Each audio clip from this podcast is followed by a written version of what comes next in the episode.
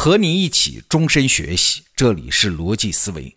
最近啊，我读了一本书，王明科老师写的《游牧者的抉择》，这是一本去年出的新书。我们得到 APP 里面有金牌版的电子书。如果啊，你一直在跟着听我这个节目啊，应该知道，过去两年呢，我读书有一个很重要的兴趣方向，就是啊，看中国历史上农耕者和游牧者之间的互动关系。哎，为什么我会关心这个呢？因为如果看不懂游牧者的生活方式，实际上我们就完全不知道我们今天生活的中国是怎么被塑造出来的。哎，《游牧者的抉择》这本书又让我开了眼界。我们一般人啊，提起游牧生活，往往想起那句诗，叫“风吹草低见牛羊”啊，这风景真是如诗如画。但是在真实的历史中呢，游牧者的生活那是非常非常艰苦的。为啥？说到底还是因为草原上的光热水土的资源太匮乏了嘛。游牧生活那不是人的自主选择，而是为了适应低资源水平的解决方案。这游牧解决方案的核心，你知道的啊，就是靠动物。能走来走去的动物呢，其实你想它是啥？它其实就是一个自动的能量搜集器。啊，马也好，牛也好，羊也好，在草原上大范围的把稀薄的资源收集起来啊。动物吃草嘛，然后转化成乳类啊、皮毛啊、肉啊，然后供给给人类。所以啊，单位面积能养活的人口，游牧区和农耕区有巨大的差异。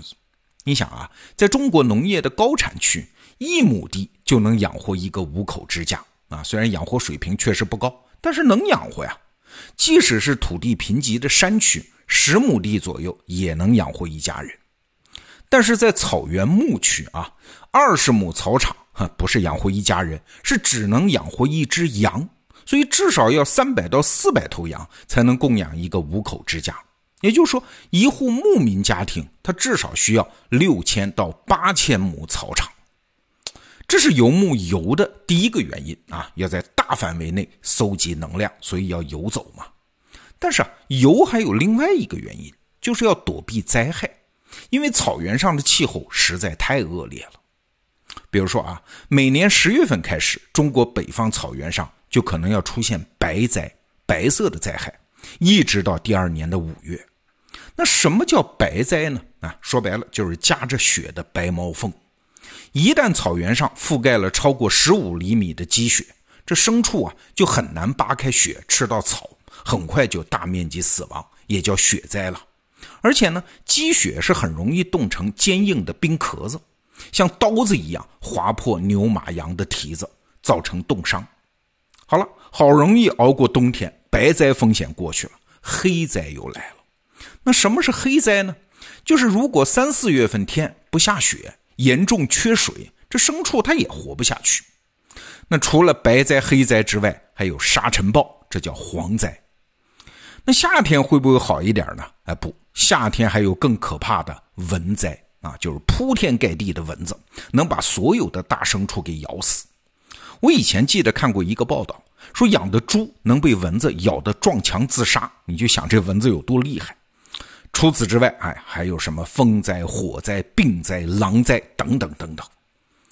你看出来了啊？游牧民族面对的这些灾害有什么特点？就是只要遇上，那就是毁灭性的，一点火儿都没有啊！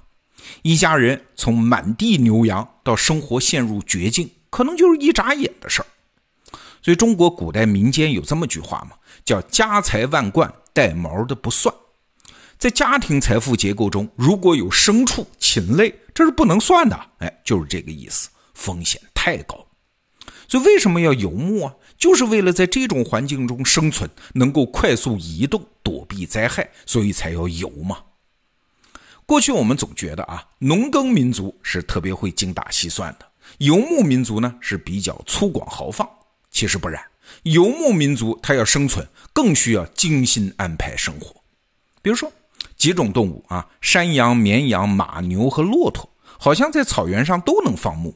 但是你作为一家人，你到底要养哪种呢？那比例又是多少呢？这个就得算计。山羊是最好养活的，不仅对环境的适应力强，而且繁殖率还高所以羊是很普遍的放牧动物。那养牛呢，需要的条件就高得多了，不但要有大量的青草，而且牛喝水很多，所以降水量很低的牧区就很难大量养牛。世界范围内啊，大量养牛的主要也是美洲啊、澳洲啊这些草场质量非常高的地方。那为什么还要养马呢？其实啊，无论从产奶还是皮毛还是产肉这些角度来看，养马都不合算。但是马有优势啊，就是它可以快速移动。前面说了，能够拔腿就走，对于牧民来说非常关键，躲避灾害嘛。那古时候呢，马还是主要的军事装备啊，所以就算是直接的经济收益不合算，牧民也要尽量养一些马。这和今天的美国人必须买汽车意思是差不多的。其实啊，现在牧区养马越来越少，为啥？有摩托车了嘛。所以今天如果你遇到一个来自内蒙的牧民啊，他说他从来没骑过马，你也不要奇怪。还有一样，骆驼，骆驼的环境适应力是最强的，特别耐渴。所以那些条件最差的牧区，比如说特别干旱的阿拉伯地区，游牧者放牧的就是骆驼。那你说都放骆驼不行吗？抗灾能力也很强啊。哎，不行，为啥？一方面，这骆驼的脾气特别坏，很难训练；骆驼的智力比马还低得多啊，是个蠢家伙。但是更重要的是，这骆驼啊，五岁才性成熟，每三年才生一胎，那这就太不经济了，繁殖的太慢。所以，凡是条件好一点、能养别的，哎，牧民就不愿意养骆驼。所以你看，如果你是一个古代的牧民，走到哪儿，你都要精确的判断这个地方的条件，然后确定自己家养的牲口的种类和比例啊，这一点儿不比农耕民族技术含量要小。而且，牧民生活还有一个很重要的特点，就是只能靠自己一家人打拼。啊，因为他游牧嘛，走来走去是很难建立复杂的社会组织的，所以他能获得的社会支持就少。那今天我们说这么多啊，回顾一下古代游牧者的生活状况，可以帮助我们理解一件事儿，就是为什么中国一定要成为一个大国？我们中国人为什么要生活在一个大的共同体中？你看哈，只要是东亚大陆这一块的地理环境不变。从北到南，从草原到农田，从游牧生活逐步过渡到农耕生活。那么，生活在这块土地上的人就只有两个选择：要么是草原和农耕区陷入无休止的战乱，要么就整合成一个大国。为啥呢？因为就是我们刚才讲的，游牧者是无法自给自足的。他们的生活太艰苦了，不确定性太大了，他们必须从农耕地区获得生活资源，才能生存下去。那怎么获得呢？哎，无非就是要么战争，要么贸易，要么被补贴。那在这几个选项里面，我们当然就知道，战争的成本是最高的，而整合成一个大国，在一个共同体内互帮互助，彼此支撑，这才是一个成本最低、最优化的解决方案。那实际上，几千年的中国历史，也就是这么一步一步的演化过来的。我们前面有几期节目啊，已经详细讲过这个过程。那直到今天呢，还是有人表示不理解，说这国家呀，为什么中央政府要搞什么转移支付？简单说啊，就是把富裕地方的钱收上来，然后给到相对贫穷的地方，比如说中西部。就拿二零一八年来说，中央政府收入是十八万亿，但是转移支付呢，就花了六万多亿。那你看，这是个很大的比例。那很多富裕地方的人就想啊，我挣来的钱，凭什么要给不认识的人呢？就算他穷，那也不赖我呀。哎，我们换个角度啊，说个极端一点的情形，你就好理解了。比如说，咱们中国向南极派出科学考察队。那么，请问咱们会要求那些考察队员们自负盈亏、自给自足吗？不可能吧！实际上，除了空气和水啊，什么都得从咱们中国万里迢迢的带过去。这是什么？这不就是中央财政对于南极地区的转移支付吗？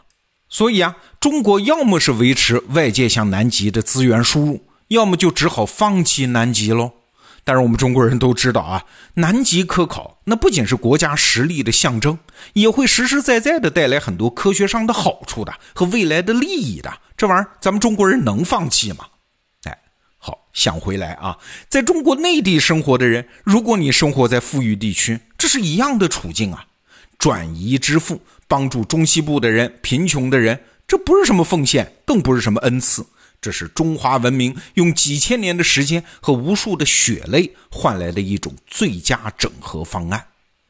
那些生活在贫穷地区的人，他不是白拿了富裕地区的钱啊，他们是在用自己的生活和存在为中华民族占据了广阔的生存空间，让我们生活在一个战略安全更有保障的国家。而且还能享受超大规模市场的红利，他们更值得感谢。